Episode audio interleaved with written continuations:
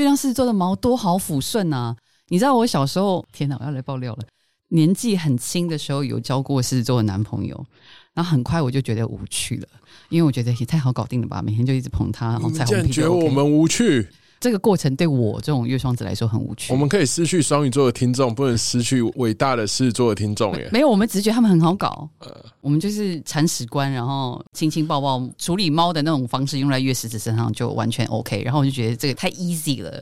说你们好搞，这是夸奖吧？说你们是很好的爱人呐，不会给我们造成太多烦恼。